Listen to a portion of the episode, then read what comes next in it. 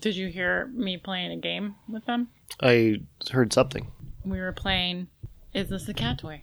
Oh, and the answer to probably everything is yes. I mean, waffle answers yes. This isn't a cat toy. Oh, well, waffle thinks it's a cat toy. Not when we were playing. Oh. I just want to. He likes the bubbles. Yeah.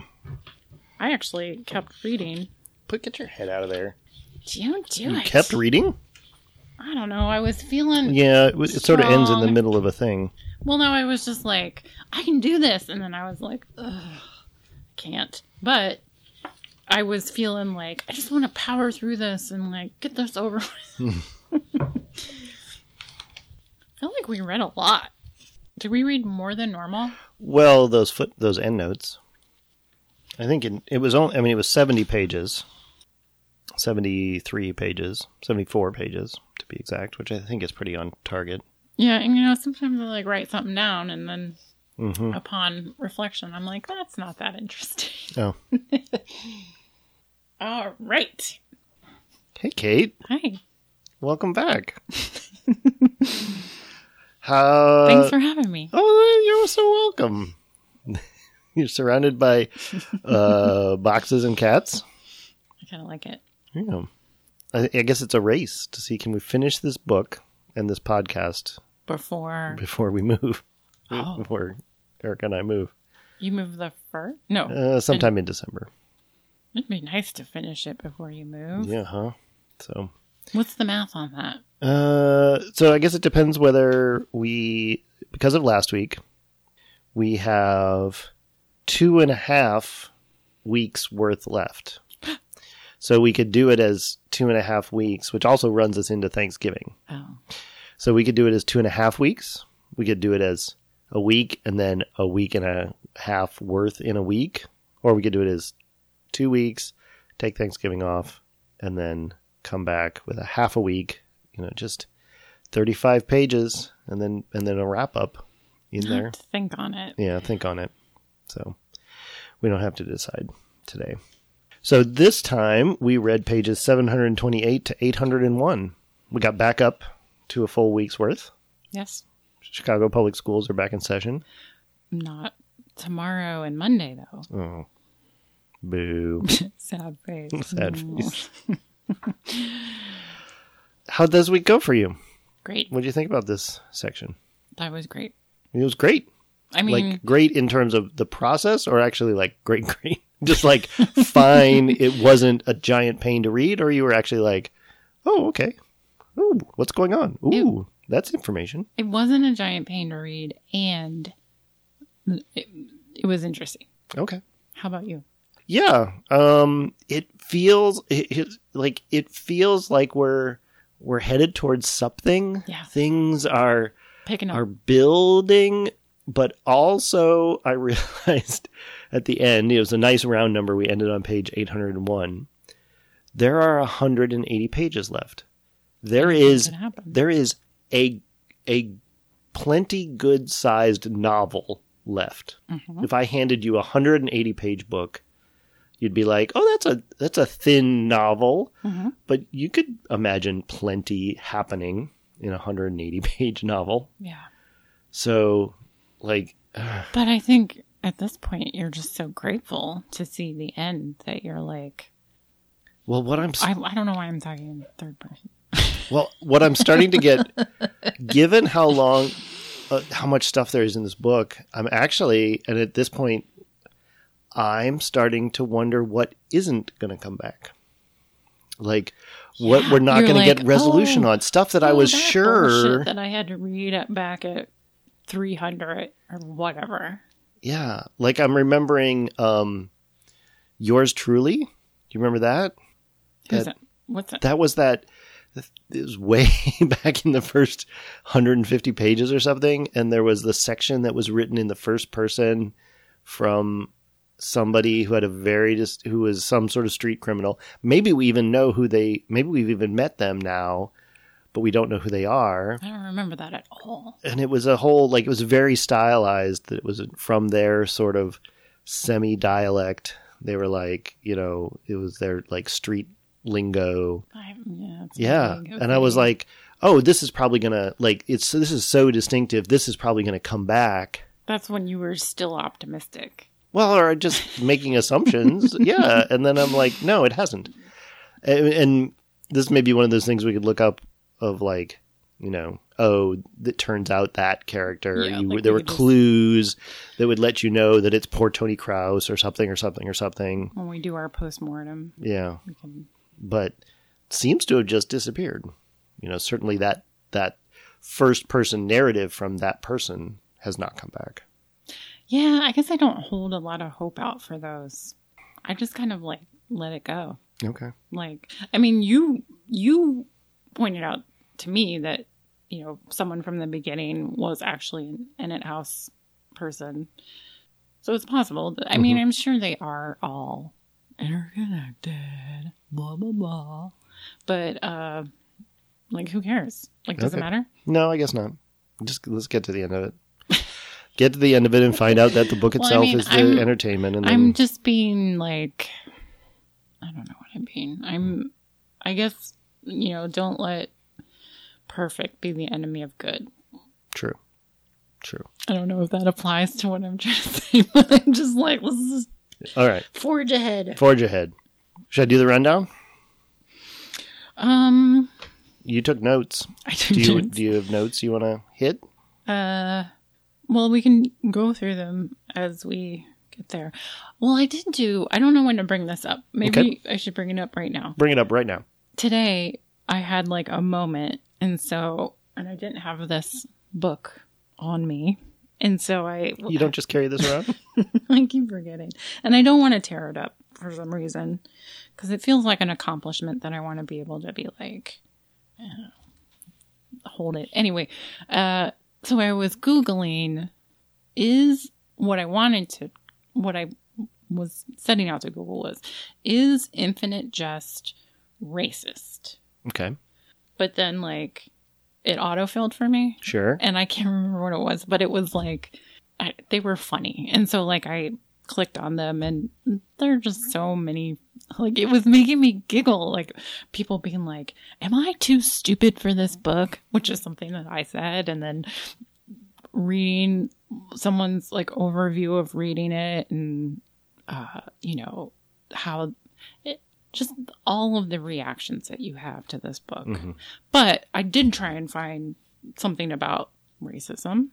And granted, this was a very light internet research. Mm-hmm. Mm-hmm. So this is not in depth. But a lot of the people who write about infinite jest and racism hmm are like people in this book and that they're like super academic and they can't just come out and say something. They have to be super wordy about it. And then two different people, a male and a female academic who have written and studied David Foster Wallace, uh, both said, Oh, is he a misogynist? Probably, but we all are. I'm a misogynist. My friends are misogynists. And I was like, two different people, like one about misogyny, one about racism. And I was like, I just wanted someone to be like, yeah. and uh, one article had written by a Hispanic man did kind of get into it a little bit more directly. And, but he also had like, like, yeah, he struck, you know, like just all, I don't know. It was just,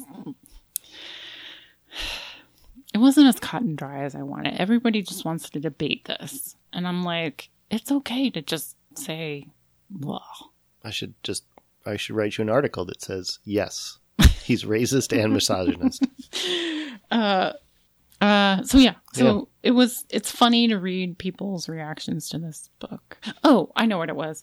It was, it's hard for academics to debate this book without sort of like drawing in all his other work. Mhm. So, like, if his other work has merit, but this is a problematic book, like, it's like they can't separate them. Mhm. So, and having never read any of his other stuff, I don't know. Yeah. But other people say that his essays and whatnot are good. Yeah, I hear you know his his nonfiction stuff. Yeah, is the stuff I've read of it, I've enjoyed.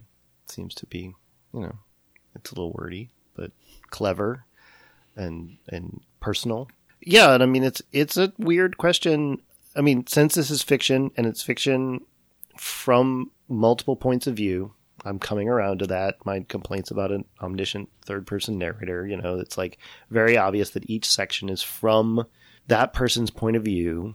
And so there's a you you could debate like is I you know, we'll never know was David Foster Wallace racist and misogynist, right? Like he's not around to talk to about his feelings. Oh, I think he was a misogynist. Okay, so uh, granted, you know, I'll just you know, but it's like I I have my strong opinion that I've expressed many times on this thing. Like I feel even the you know uh, uh, one could try to defend this and say no, he's not racist. He's accurately describing the thought processes of other people who are racist.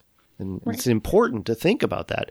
But I, re- But that's not that's not but I think the way I Well, think the way he's describing the thoughts of racists is itself so stereotyp- so stereo- stereotypical that it's not any deep insight into the thoughts of racist people. It is just I think it's poorly written and kind of racist.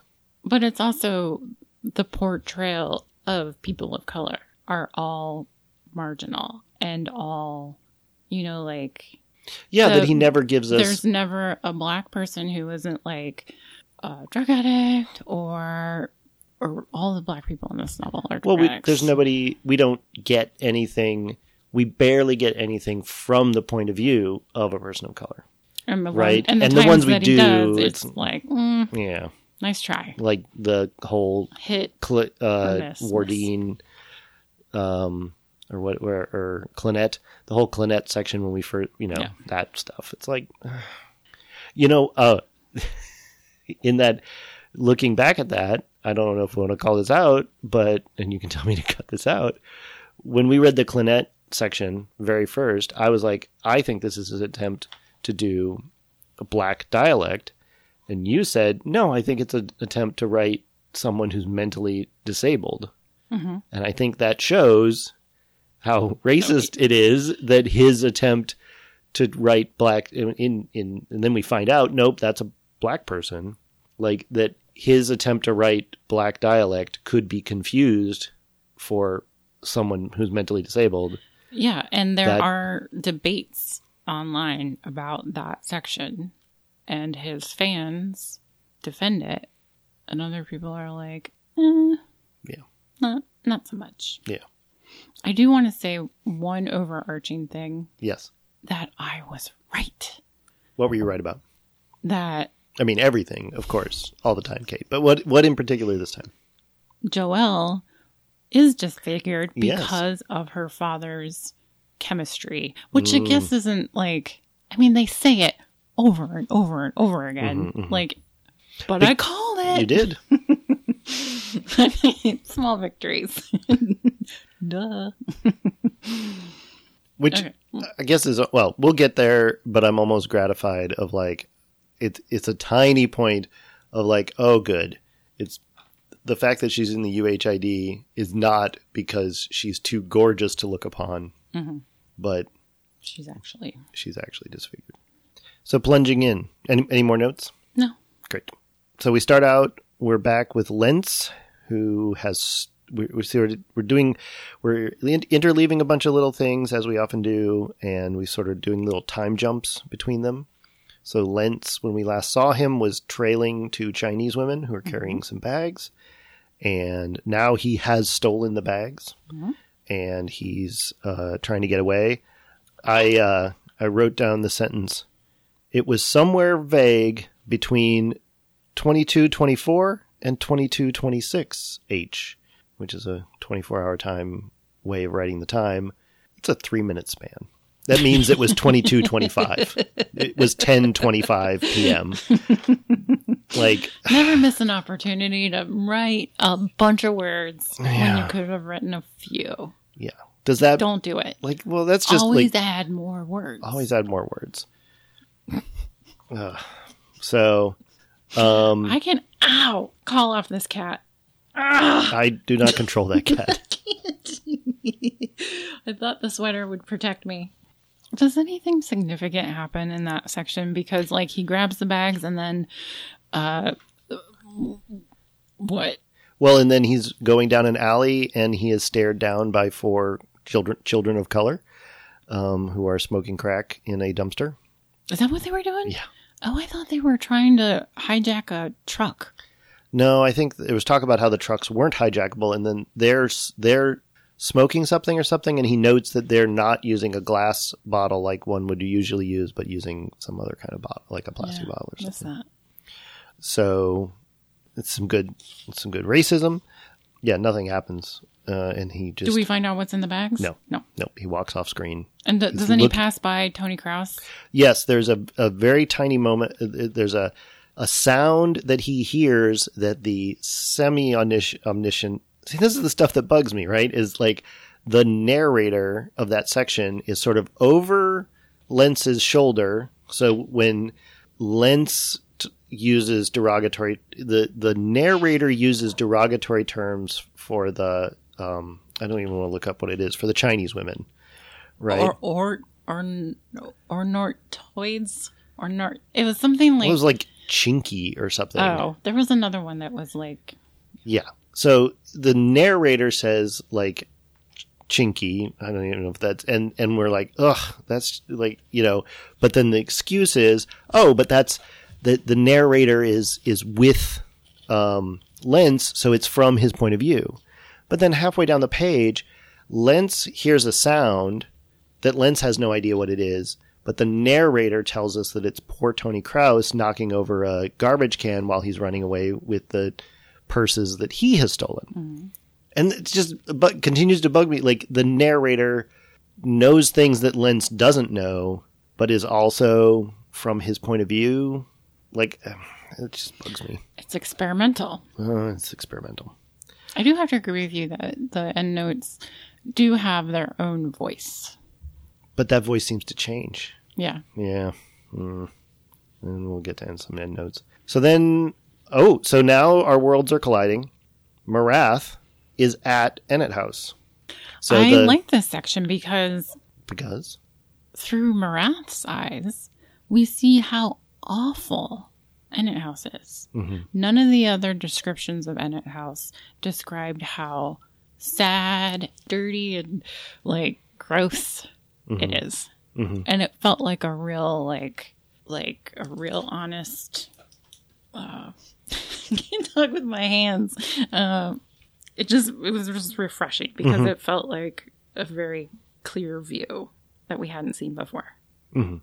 Do you know what I mean? yeah, Okay. yeah, I'll take it. I thought the guy who talks that thinks that everything is robots or everybody's robots and there's only six, 26 real people in the world. I wrote down settle down DFW. Like Why?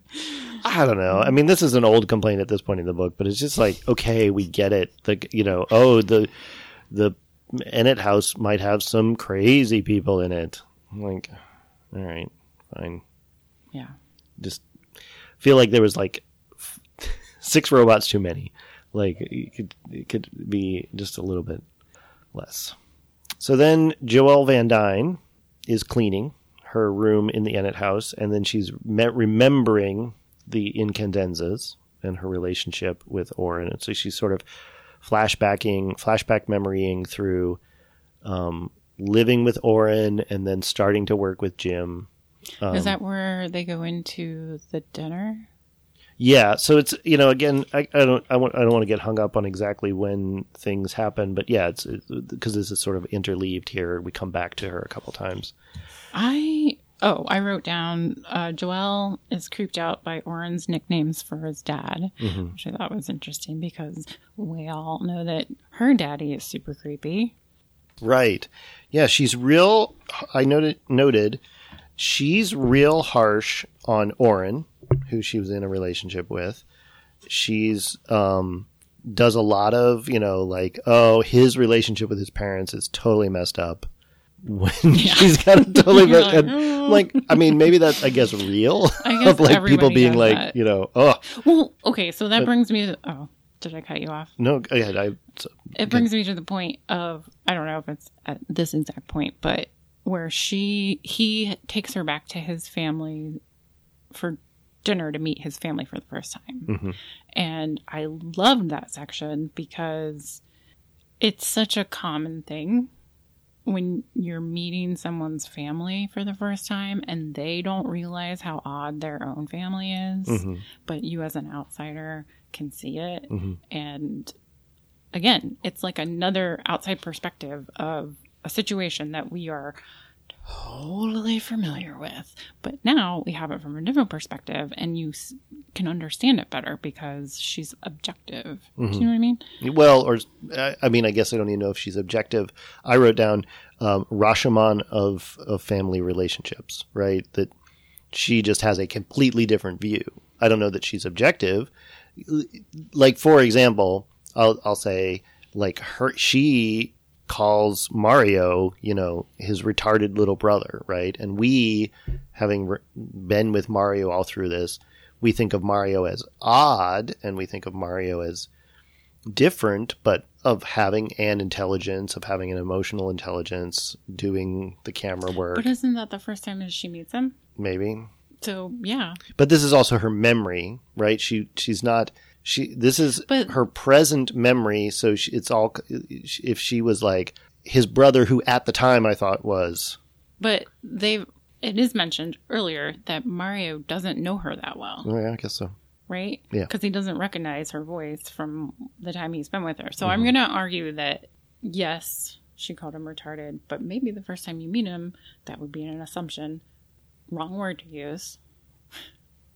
Yeah, I'm using I am using David Foster Wallace's word here. I'm quoting David Foster Wallace in this regard. Or I'm quoting Janelle and like Van she Dyne. calls Hal like annoying little brother, Mhm. which you know, yeah, Yeah. he he probably probably, Probably was. and and I also like the fact that um, her take on the moms.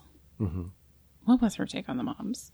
She just felt that she was sinister and that she didn't like her, Yeah, yeah. She she felt creeped out by her. which I find really interesting. Mm-hmm. and doesn't say any and calls out that th- that's not any one behavior that Right. she's perfectly gracious she's perfectly nice she includes that she does fulfill this that Orin when when Joelle and Orin and James Incandenza go out for dinner just the three of them that it's very that Orin is super awkward and then afterwards says like I wish my mom was there because she's the peacemaker in the family and she keeps everything going. And then when they have the family dinner Joelle notes that she does that. Like she interme- keeps the conversation flowing. She's intermediate between everybody keeps things from being awkward. Like fulfills all those roles that that Orin is calling out as a good thing. Orin thinks that's a good thing but is super creeped out by her. I guess I I really understand that feeling where someone can be really good like on paper Mm-hmm. like if you were to like write a transcript of everything you say you'd be like oh this is fine but then like when you're in the room with them you're like something's not fine Mhm. and i think that's authentic Mm-hmm. description which i guess i don't often i guess i haven't felt that way very much about this book but then at this point, I also realized that we never, and maybe this is like a big duh for me, but I mean, we probably won't have it from the mom's or the dad's perspective, Mm, right? right Like, there's not that much time left and there's only We've never seen pages through their perspective. Yeah, the only time we've seen through we've seen young Jim Incandenza's perspective, Oh, that's right. right? He we've read an essay that he wrote about his own childhood, and we've seen But him as a child with his dad. Currently, Yeah, we've never really seen anything from Avril's point of view. She's been a, it took a long time for her to be even really present in any sort of conversation, and we haven't yet seen anything from her point of view. I guess that's why I'm sort of uh, latching on to Joelle's take on her because we're sort of piecing her together very slowly. And, you know, it looks like, of course, they're creating her to be some sort of monster or the root of all their problems. And that's the other thing. Like, okay, you could say, yeah, your parents are always going to be the source of what's wrong with you, mm-hmm. right? But there's something about their dad that because he's an alcoholic and he's absent and emotionally absent, all that stuff, he's sort of like in the distance off, even though he did this horrible thing that like disrupted everybody's lives, the suicide. But the mom seems to be like a more ready target. Yeah. She's the only, I mean, in the sort of present tense of the book, she's the only one still around. We don't know any, I mean, there's just this, yeah, she's, she, she, all the things she's listed as doing are just sort of subtle emotional things, not anything, you know, we know that Hal is, con, is still trying to, no, or, Orin was trying to live up to his father's expectations, and now his father's gone, so he'll never be able to fulfill living up to those expectations, right? Like, so he's just not talking to the mother. So he's not even interacting with her anymore. Interfacing. Yeah. Oh, not even interfacing. Okay. Oh, wait. Can I One other thing from Sure. this section. Of course. A word. Ooh, you've got a word. Now I I, don't, I didn't write down the definition. Oh, greebles. Greebles. So that the Greebles is a made up word.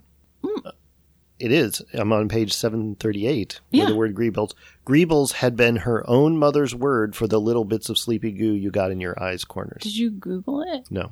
It's a real thing. Oh, like other people use that same word? Yeah, it's a real mean word. this- okay. Not for that. Oh, for what? You don't know Um, because you forgot. greebles are um, used in. I mean, it, yeah, it's not the way it's used in the book, but it's used in facial recognition when they want to test if you can tell the difference from things, but they don't want it to be um, male or female. Okay. Anyway, look it up. Okay. we'll look it up. it's interesting. All right. And Greebles, I don't know, it really caught my attention. Okay. Anyway, carry on. Carry on.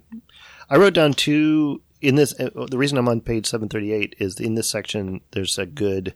I mean, we're talking all about this, you know, perspective on families, and there's a uh, a pair of a paragraph and then a sentence that is.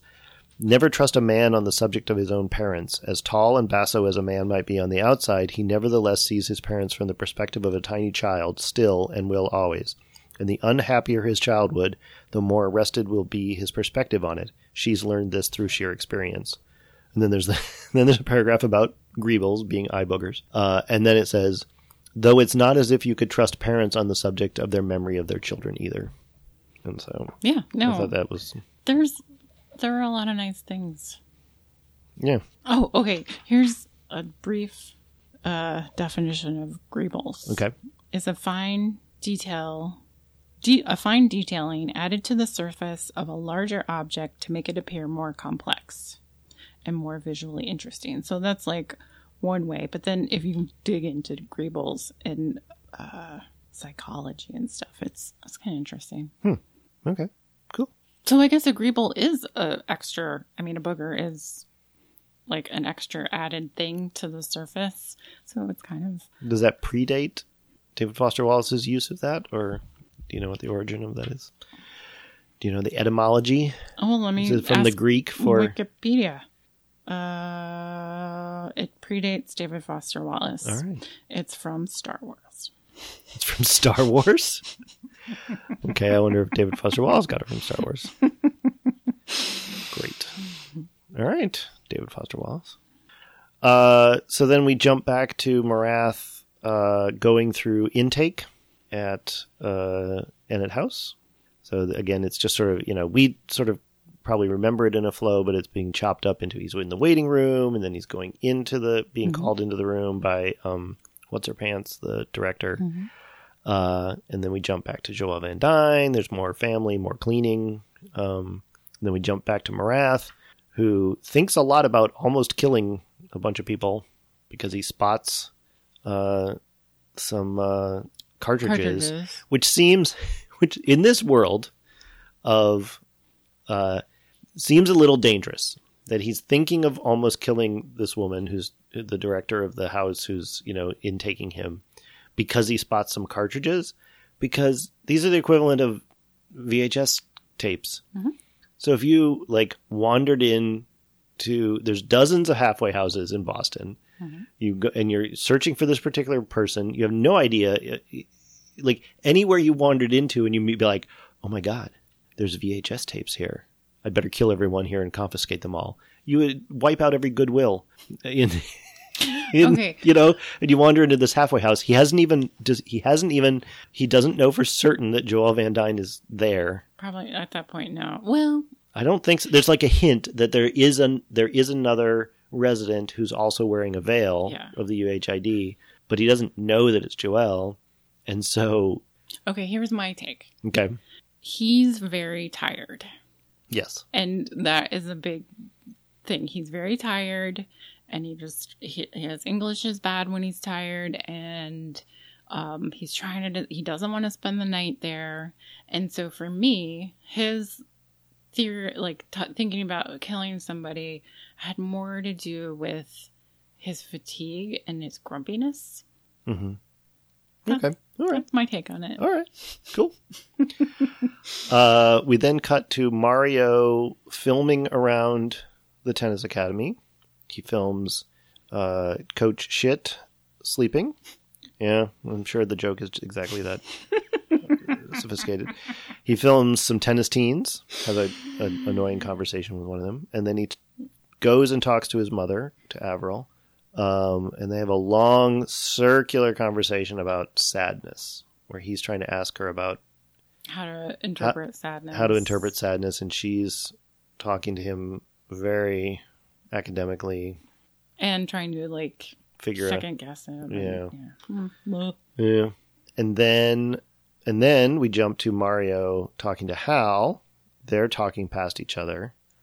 They're talking about and and Hal re- reveals that he's been uh, hasn't been honest with Mario that he's been using drugs. He's been smoking a lot of marijuana, Are a we lot of supposed to? Bob Hope. Took me a minute to get the joke about giving up all hope, Mm, but I got it. okay. Um, oh, are we supposed to like, like, is this some sort of big character development for Hal that he's admitting that he smokes weed? Well, I think it. It. I guess it kind of is because of what we know happens a few scenes later. Right. This is part of his process of admitting it to himself and to others. Oh yeah, Right. Um, because you know, spoiler for a few scenes from now is he tries to go to a a meeting. a, meeting, um, to an NA meeting. Yeah. So, yeah. So I guess it's a you know it's sort of a we're we're coming to this gradually a little bit. Pretty fast. Actually, we're coming to this pretty fast for this book. no, right. That within a lo- seventy pages we go from hey I'm smoking a bunch of weed all the time to hey I'm going to try to go to a meeting. Maybe I have a problem. Yeah. I also think that the description of withdrawal from marijuana is having a lot of saliva in your mouth odd. I don't know if that's is that true. Yeah. I I don't know. All right. Um. I wouldn't know. I've never withdrawn. I'm saying I'm high all the time. Oh. That's that was a joke. the joke was that I've smoked. Um, anyway. Yeah. Okay. So then an odd jump. So we just left Marathe trying to decide whether or not to stay the night at uh, Ennet House and thinking about killing everybody there. And now he's in a bar with Oh, Kate yeah. Gompert Yeah. post she's just post her mugging and he's i guess just post coming back from the deciding not to stay the night. I'm feeling very sad. feeling very sad. And uh And we learn all about Marathe. yeah. We learn all about Marathe and we learn about his wife who we've heard about very briefly. I mean we've heard a lot. We know that we've heard it in the context of like that he's doing everything he's doing being a quadruple agent But to But to- save his wife. to save his wife and, And now we uh, the impression is, oh, she's like yeah the a diabetic or something. Or Well, we know or- that she's in the hospital. We, I think we even have heard that she doesn't have a skull. That's been mentioned before, but it's Yeah. always very brief. It's always very. it- I guess I maybe maybe this is everything uh, stuff I filled in myself. It, the mentions are so brief, but the notion of like, oh, he loves her so much, you know, that they've had some, something like they've had a long, they had a long ma- marriage, and now she's sick, Yeah, I yeah, maybe that's what. Yeah, that's and now we find out that from the moment he met her, she's a, a monster Yeah. with you know the the such a grotesque detail as one of these many grotesque details in here that she has no skull and so her entire head is super floppy and when like when he first Like meets she her she can't hold her. She has no face. she has no face yeah and is just you know and there the- are other things too, which I can't remember. yeah that she's all sorts of health problems because of this but then she leaks cerebral fluid through her like oh it's just super gross and that she's maybe never even you know it's questionable whether you know how uh cognizant she is of anything and that she's been in a coma like from like right after their she makes it through their wedding ceremony and then after that is in the hospital kind of like right away. Like that that Yeah. that and that he his love for her is that he even like tries to leave because he himself is horrified by this and then is is that this love is not for her the, She gives him meaning. Yeah. Because without her, it's like um, what do you do like when you're doing something nice for somebody? altruism? Altruism. Like without her there to balance out his grief at life of being, uh, what do you call it? Quadruple oh well he's an amputee. amputee. Amputee. Because you learn that he was super depressed yeah. until he saw her and saved her from crossing a highway. Yep. And that is the thing that keeps him going. Right but it's totally yeah it's totally like assigned and artificial. It has nothing to do with her. They have no Yeah. relationship. No. he's simply assigned meaning to this other person. Like she could be like there's nothing about her. She's an object to him. I don't know. I guess it's kind of isn't life kind of arbitrary like that though? I mean, the hope would be is that when you love somebody, it's the the other person like in communication with you, and of course you can never fully know another person, et cetera, et cetera. But like at the very least, you hope for like communication. There doesn't really seem to be like communication between them. Like no no i mean like arbitrary in the sense of what you choose to give your life meaning like everybody chooses something right religion family work yeah, well, this just seems super arbitrary. There's arbitrary, and then there's like super arbitrary. but that's this this that's this I guess he's David Foster Wallace is calling it out. Guess he's really it's the human condition fuzzy He's teaching us a lesson. that's what this book is about the human condition Oh, okay. I guess so. Sure. You know, when you fall in love with a woman with no skull, as often happens in the human condition. well i can understand why you would have a problem with that because you love your wife I so much And she has a skull. that it's hard for you to understand why someone would classify this as love but yeah right yes. Maybe? that's my take on it Okay. my take on this my take on you Oh, wow. okay. My problem is that I love my wife.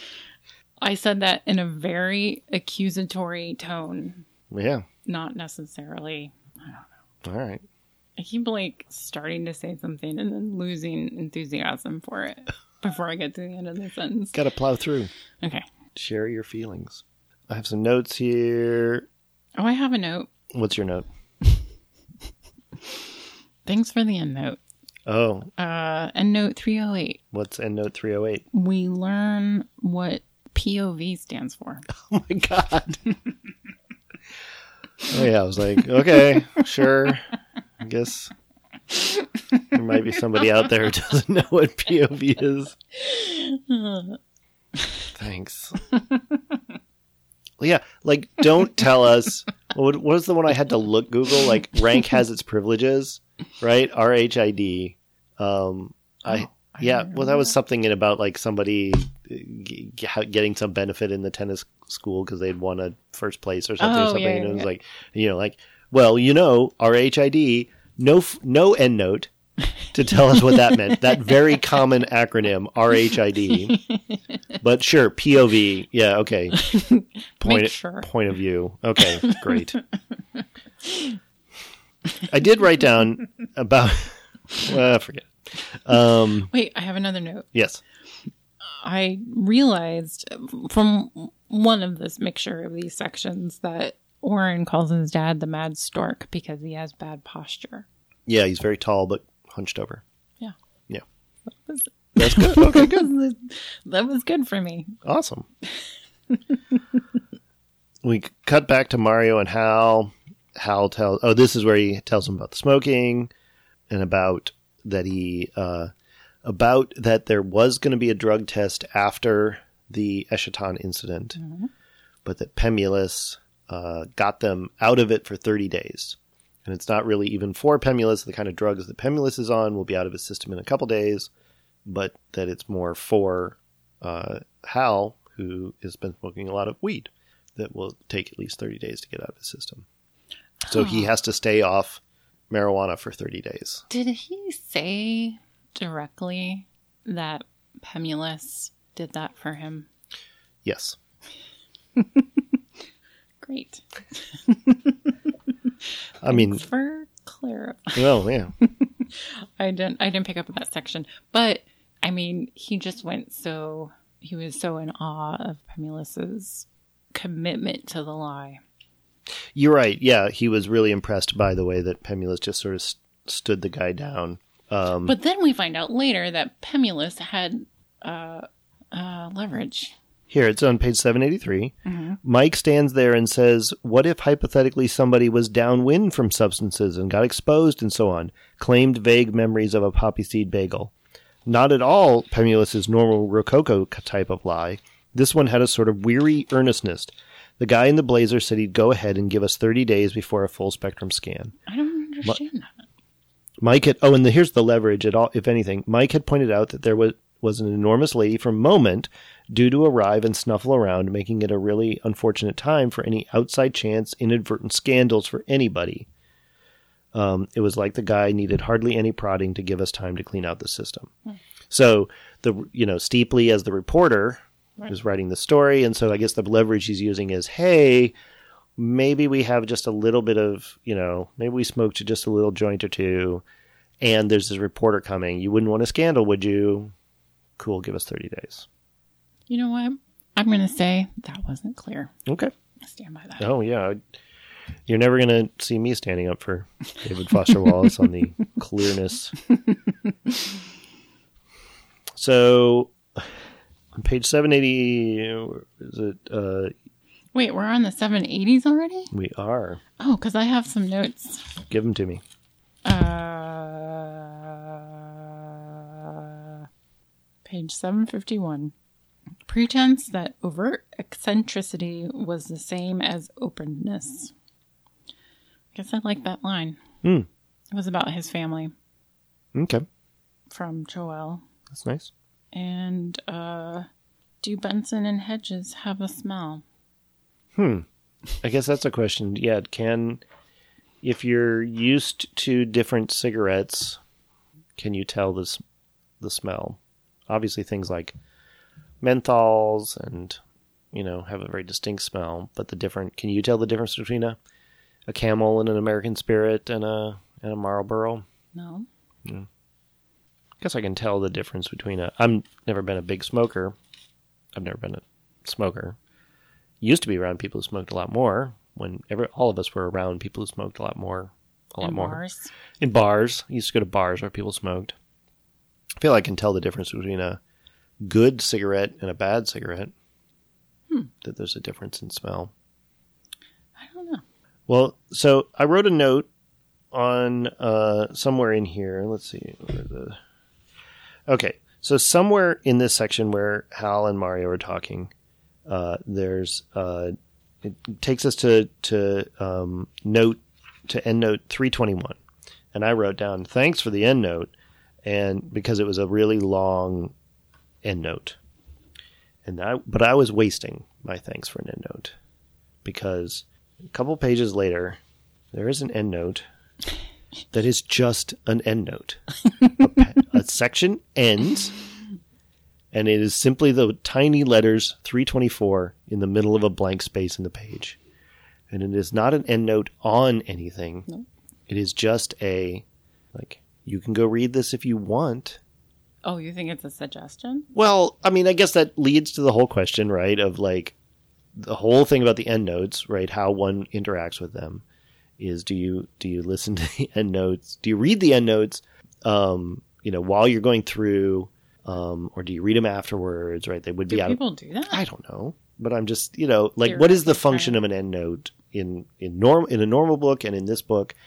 And this point, it taunts us, right? It's just like you're gonna you have to go read this end note, right? Like an but end it note. was a good like- end note, wasn't it? Wasn't it, was the a- one with uh, the roommate? Yeah, so we're so it's it, this and then the same exact thing in another uh, seven pages. There's another endnote that's just in the middle of it. Things they are both um, like uh, six page sections about Pemulis getting kicked out of school because he's um, Yeah. because he's uh, uh, going and um, What did I can't remember now? Why? he what did he do? he oh, oh, because John Wayne accidentally took a upper.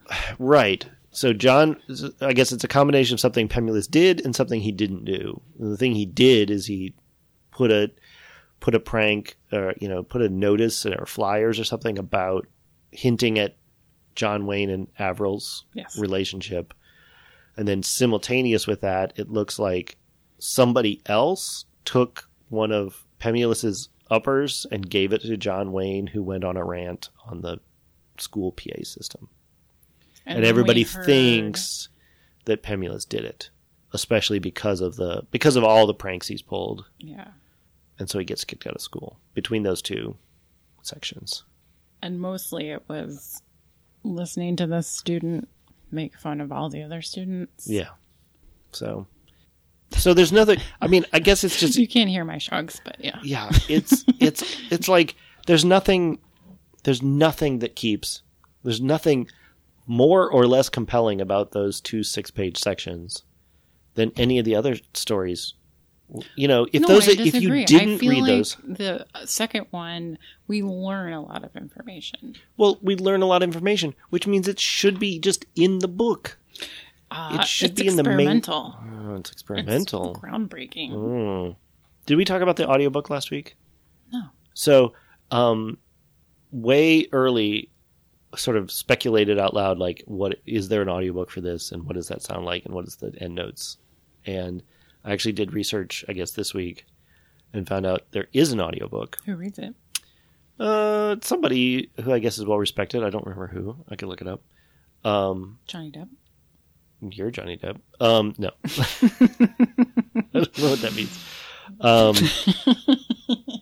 but they released the first one. Maybe we did. They released the first one um, without just the, the. It's it's unabridged, so it's 58 hours, and um, and they released it with a PDF of the endnotes. So you were supposed to listen, Listen. to it, and then a different voice would say the endnote number, and then you're supposed to pull out this PDF and, And read, read it. it. But a lot of people, of course, who um, are reading, listening to audiobooks are either like people who like to are driving where they can't read, pull out a PDF. They're people who are blind, so they can't read the PDF. Um, so they a year later in 2013 they released it with an additional seven hours Of end notes. which are the end notes. So, which, but also that, like, how do you, that would have to be so annoying that you're listening to this audiobook I want to see the sales number on and it one. says, like, you know, it says ding, 128. And you pause it, switch to this different audiobook, "Oh, press play, and it says, that's how it works." well, that's how you would have to do it. Or what do you have a separate iPod that has the end notes and you pause your main your iPhone, you pause your iPhone, pull out the iPod, you listen to, and then ninety percent of the time it's going to go, Bing, one hundred and twenty-eight, point of view. You're like, ugh. Ah. So you pause that and go back to the other one. So I'm going to theorize. I mean, like, why would they even release an audiobook? Is there a demand for it? Uh, do people actually buy it? Uh, is it something just for diehard fans who want to experience it in a different way? I don't know. These are all my questions. You can go to sleep to it. Yeah. Yeah. Hey, that's my idea. Yeah. So, yeah, Uh, Are you drooping? No, um, we're gonna we're gonna power through this. I think we skipped over, but Johnette at Ennet is subbing for Gately on night duty, She sends Hal to the wrong. and she sends Hal. Well, we don't Oh, know. she yeah, she did. gives him an some outdated booklet an outdated booklet or something. that sends him on a wild goose chase to a meeting. I wrote down Hal question mark visiting because it wasn't hundred percent clear that it was Hal, like because it's from her perspective, so we don't know who it is. But I was like, this is probably probably Hal, and I was right. Uh, oh, in end note three twenty four, there's a little thing about John Wayne, the tennis player, not the uh, actor, um, that actually came up in some other context, uh, and maybe my brother was referring to it, but the the phrase all right, I can't find it, but I'll just say it that John Wayne was a sock and a shoe and a sock and a shoe kind of guy, meaning he put on one sock and then that shoe and then one sock and Was then that that, in shoe. reference to people's socioeconomic? I can't say it. Socioeconomic status wasn't that? It, it was referring to like poor people versus not poor. people. I thought it was just referring to just that. Oh, it, it comes up because uh, Pemulis Pemulis puts on his shirt uh, Head first. head first, and he says the upscaler kids here all did the armholes first, then they did the head. You could also, oh, I found it. You can also tell the scholarship kids, but for some reason they put on a sock and a shoe and then a sock and a shoe. See, for instance, Wayne, who'd been in their room right after lunch when Pemulis had made the decision. Um, So Wayne's a uh, scholarship. yes, Gaines scholarship kid because he's so talented. Um, he's there on scholarship, but so I don't. I have no idea how you would like why someone from a different. Yeah, it is. It is an indicator, uh, or he's claiming it's an in, Pemulis is it claiming it's an indicator of uh, socioeconomic status that you put on a sock and a shoe and a sock and a shoe. My brother were talking about like, is have you ever seen anyone put on a sock and then it, the shoe on that foot and then the uh, sock on the other foot and then the shoe on that foot? I've That tried. most people put on. Well, what do you do? Maybe I've tried to do that to my son. Sock shoe, sock shoe, and get yelled at. Hmm. Both socks first. both socks first. What were you saying? I said the only time I, I do that is at the gym when I'm d- doing a little dance to try to not have my bare feet on the gym tile floor. Oh, yeah. Oh, well, maybe that's it. Yeah, It's a cleanliness thing. maybe. I don't know. Anyway, sock and a shoe. I just wrote down sock and a shoe. Don't need to get stuck on it. Um, Keep moving. and then uh, unspecified services are interrogating uh, Molly Notkin, who is who was the host of the party where Joelle Van Dyne tried to commit suicide. Was that in an end note or was that a section? That was a section. Oh, I thought that was an end note. No, that's a section, and oh. it's a it's an interrog an interview that's you know an interrogation. I thought it was really interesting. well, she's got. I mean, this is this is it's all from Molly Notkin's perspective, so we have no idea if it's accurate or not. But it's super exposition heavy, right? We learn a lot, but we don't know how much of it we can trust But because we don't know what she knows. Like, for example, there's a description of what the contents of the entertainment might be. from Joelle's perspective. Well, from what from what Molly knows of what Joelle told her about it. Yeah. So I oh, don't. okay. So you're okay. I see what you're saying. I guess I was sort of like, why would you question her? But she speculates on like sexual relationships and stuff. Right. So. Okay. So I don't. I mean, because if this is an accurate description of the contents of the entertainment, I mean, then it's super weird of how it could be so capturing. That it's Joelle looking pregnant, leaning over the camera and Yeah. telling you about death. Yeah. Yeah. All right. I, mm. Okay. Yeah, lots of exposition, but unreliable. Uh, and this is also where we find out the story of Joelle getting splashed in the face with acid. that wasn't a note. That was an in and out. I'm. I'm. Trying, I felt like both those long end notes were like worth it. Was that not an end note? No, I think the end, the long end notes were both all Pemulis. Oh, okay.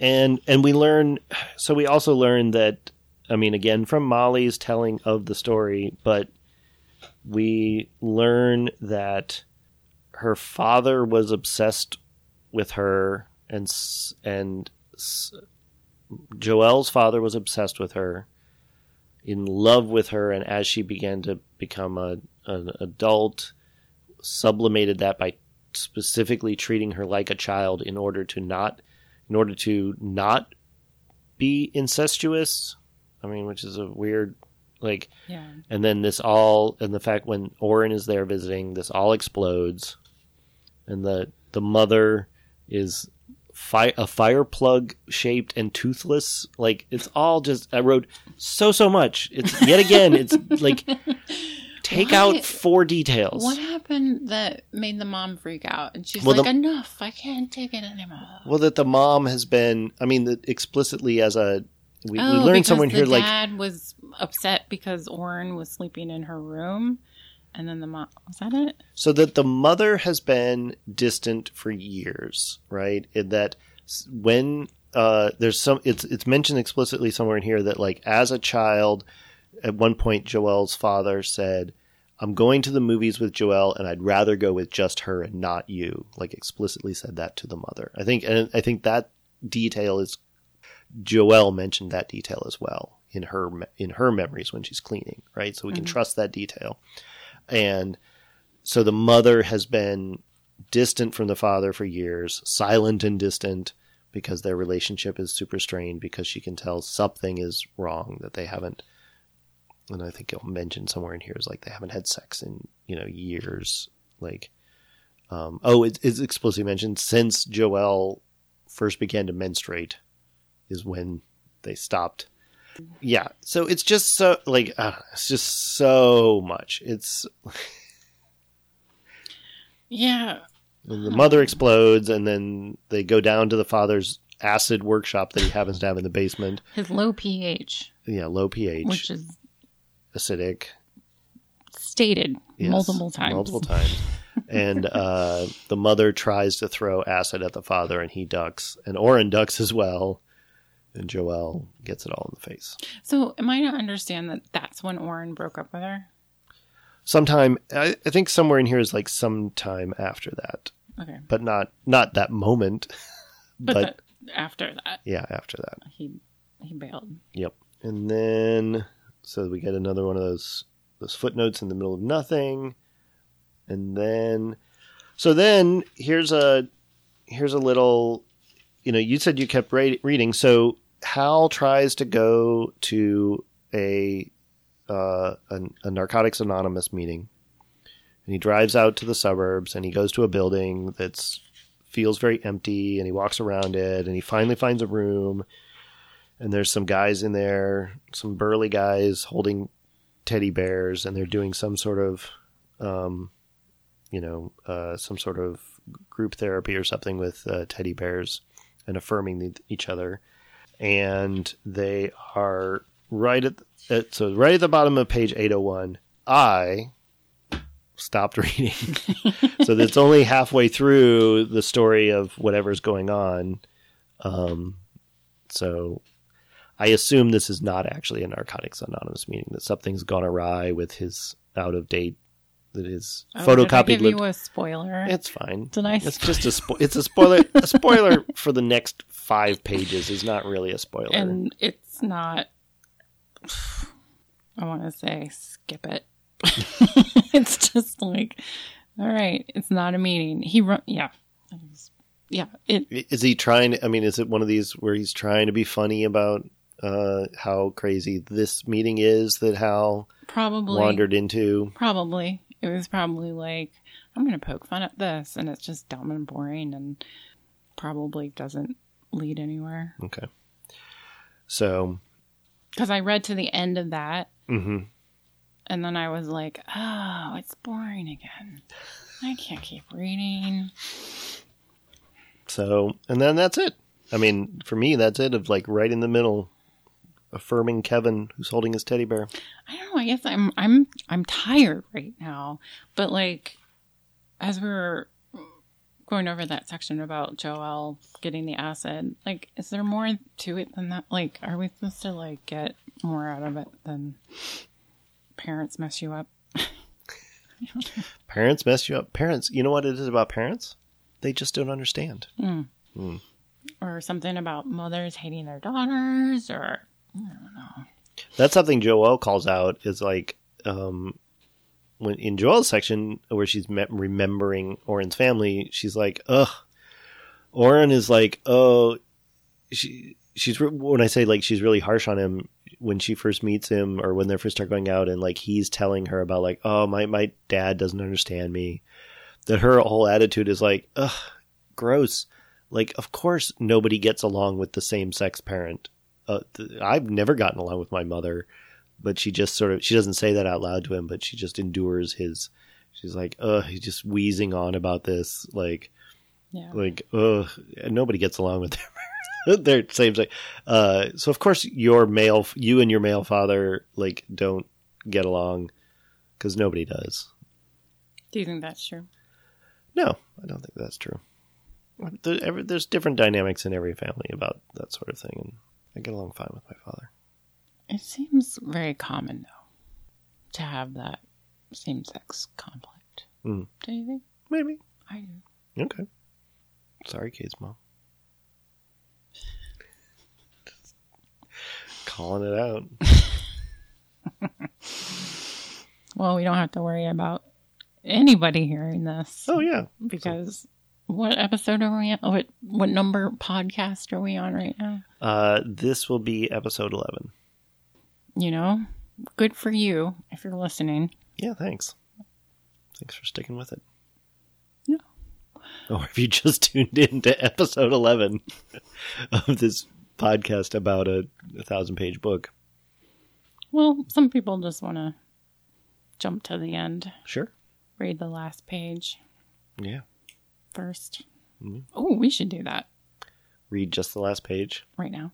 Oh, no spoilers. There's a spoiler. Are you gonna do it? You gonna do No, it? You gonna read? not. Oh, you're not doing I'm it. not going to do it. So for next week, you want to read a full week? Yeah. Okay. So next week we're going to read to page 875. So I'll call it here. Any any wrap up thoughts? No. No. All right. Great. Uh, no wrap up thoughts from from us. Uh, we're just done. We're right in the middle of an encounter section, um, and uh, next week we'll pick that up. Thanks to Noah Genix for our theme music, and uh, thanks to Dave Stinton for the name. Uh, you can always find these episodes at terriblephotosofpeopleilove.com. Uh, if you send an email to podcast at terriblephotosofpeopleilove.com, uh, it will go to an email address. Have you gotten any emails? No. so, well, I, I guess we've both gotten, you know, I get texts from my brother, and we have both gotten emails from Erica, but she knows our real email addresses, so she just sends them to both of us.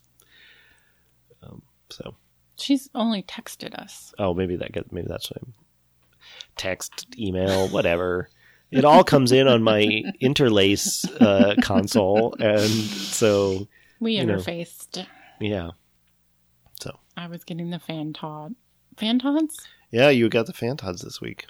It's happened to me before, too. But now you've got a name for it. Now I got a name for it. I will use it Yeah. And say it loudly and look around and see if anyone makes eye contact. why I'm having the fan Fantods here. Do would you? Here's a question. I mean, given our our relationship with the imaginary people that we've constructed in our heads who really enjoy this book. Yeah. Given the imaginary people we've constructed in our heads who really enjoy this book, if you were experiencing the Fantods and you looked around a room and said loudly, "I'm experiencing the Fantods," would you want the attention and sympathy of the people who knew what that meant? Well, it might um, cause me, distract me from it because I would be so impassioned about wanting to know why they read this book. I'd be like, wait a second. I have, I, I construct, I have thought about this because I have questions in my head. Like if I meet somebody, I'm like, I'm going to ask all these questions. Just background, like give me background about how you read this book because I want to understand when and where and how. Yeah. Wow. So if you should we do you want that question out there to the world?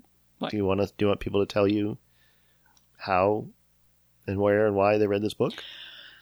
You know, not really, because I mean, So that whole thing I just said about wanting people to tell me how they read the book, you I only want this to happen if I'm experiencing, if I'm experiencing the sense of dread and despair that could be called the howling fantods and I'm in public. I might then exclaim, I'm having the fantods, and then when someone responds, then query them about their relationship to this book. Do not email us unless My- you know that we are currently experiencing the howling fantods at the moment you email us. in my head, no one answers me. But in real life, someone would answer me. And then after that, they would want to debate me if we disagreed.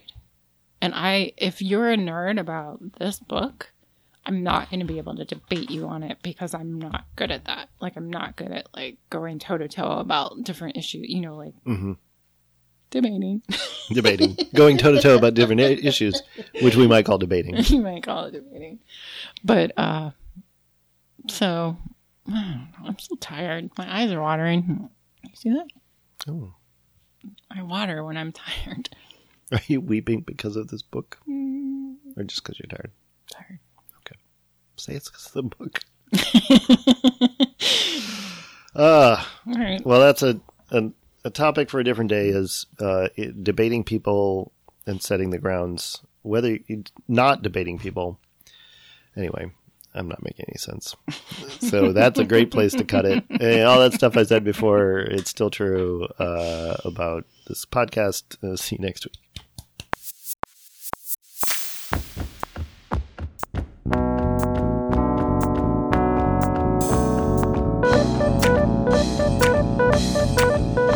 Thank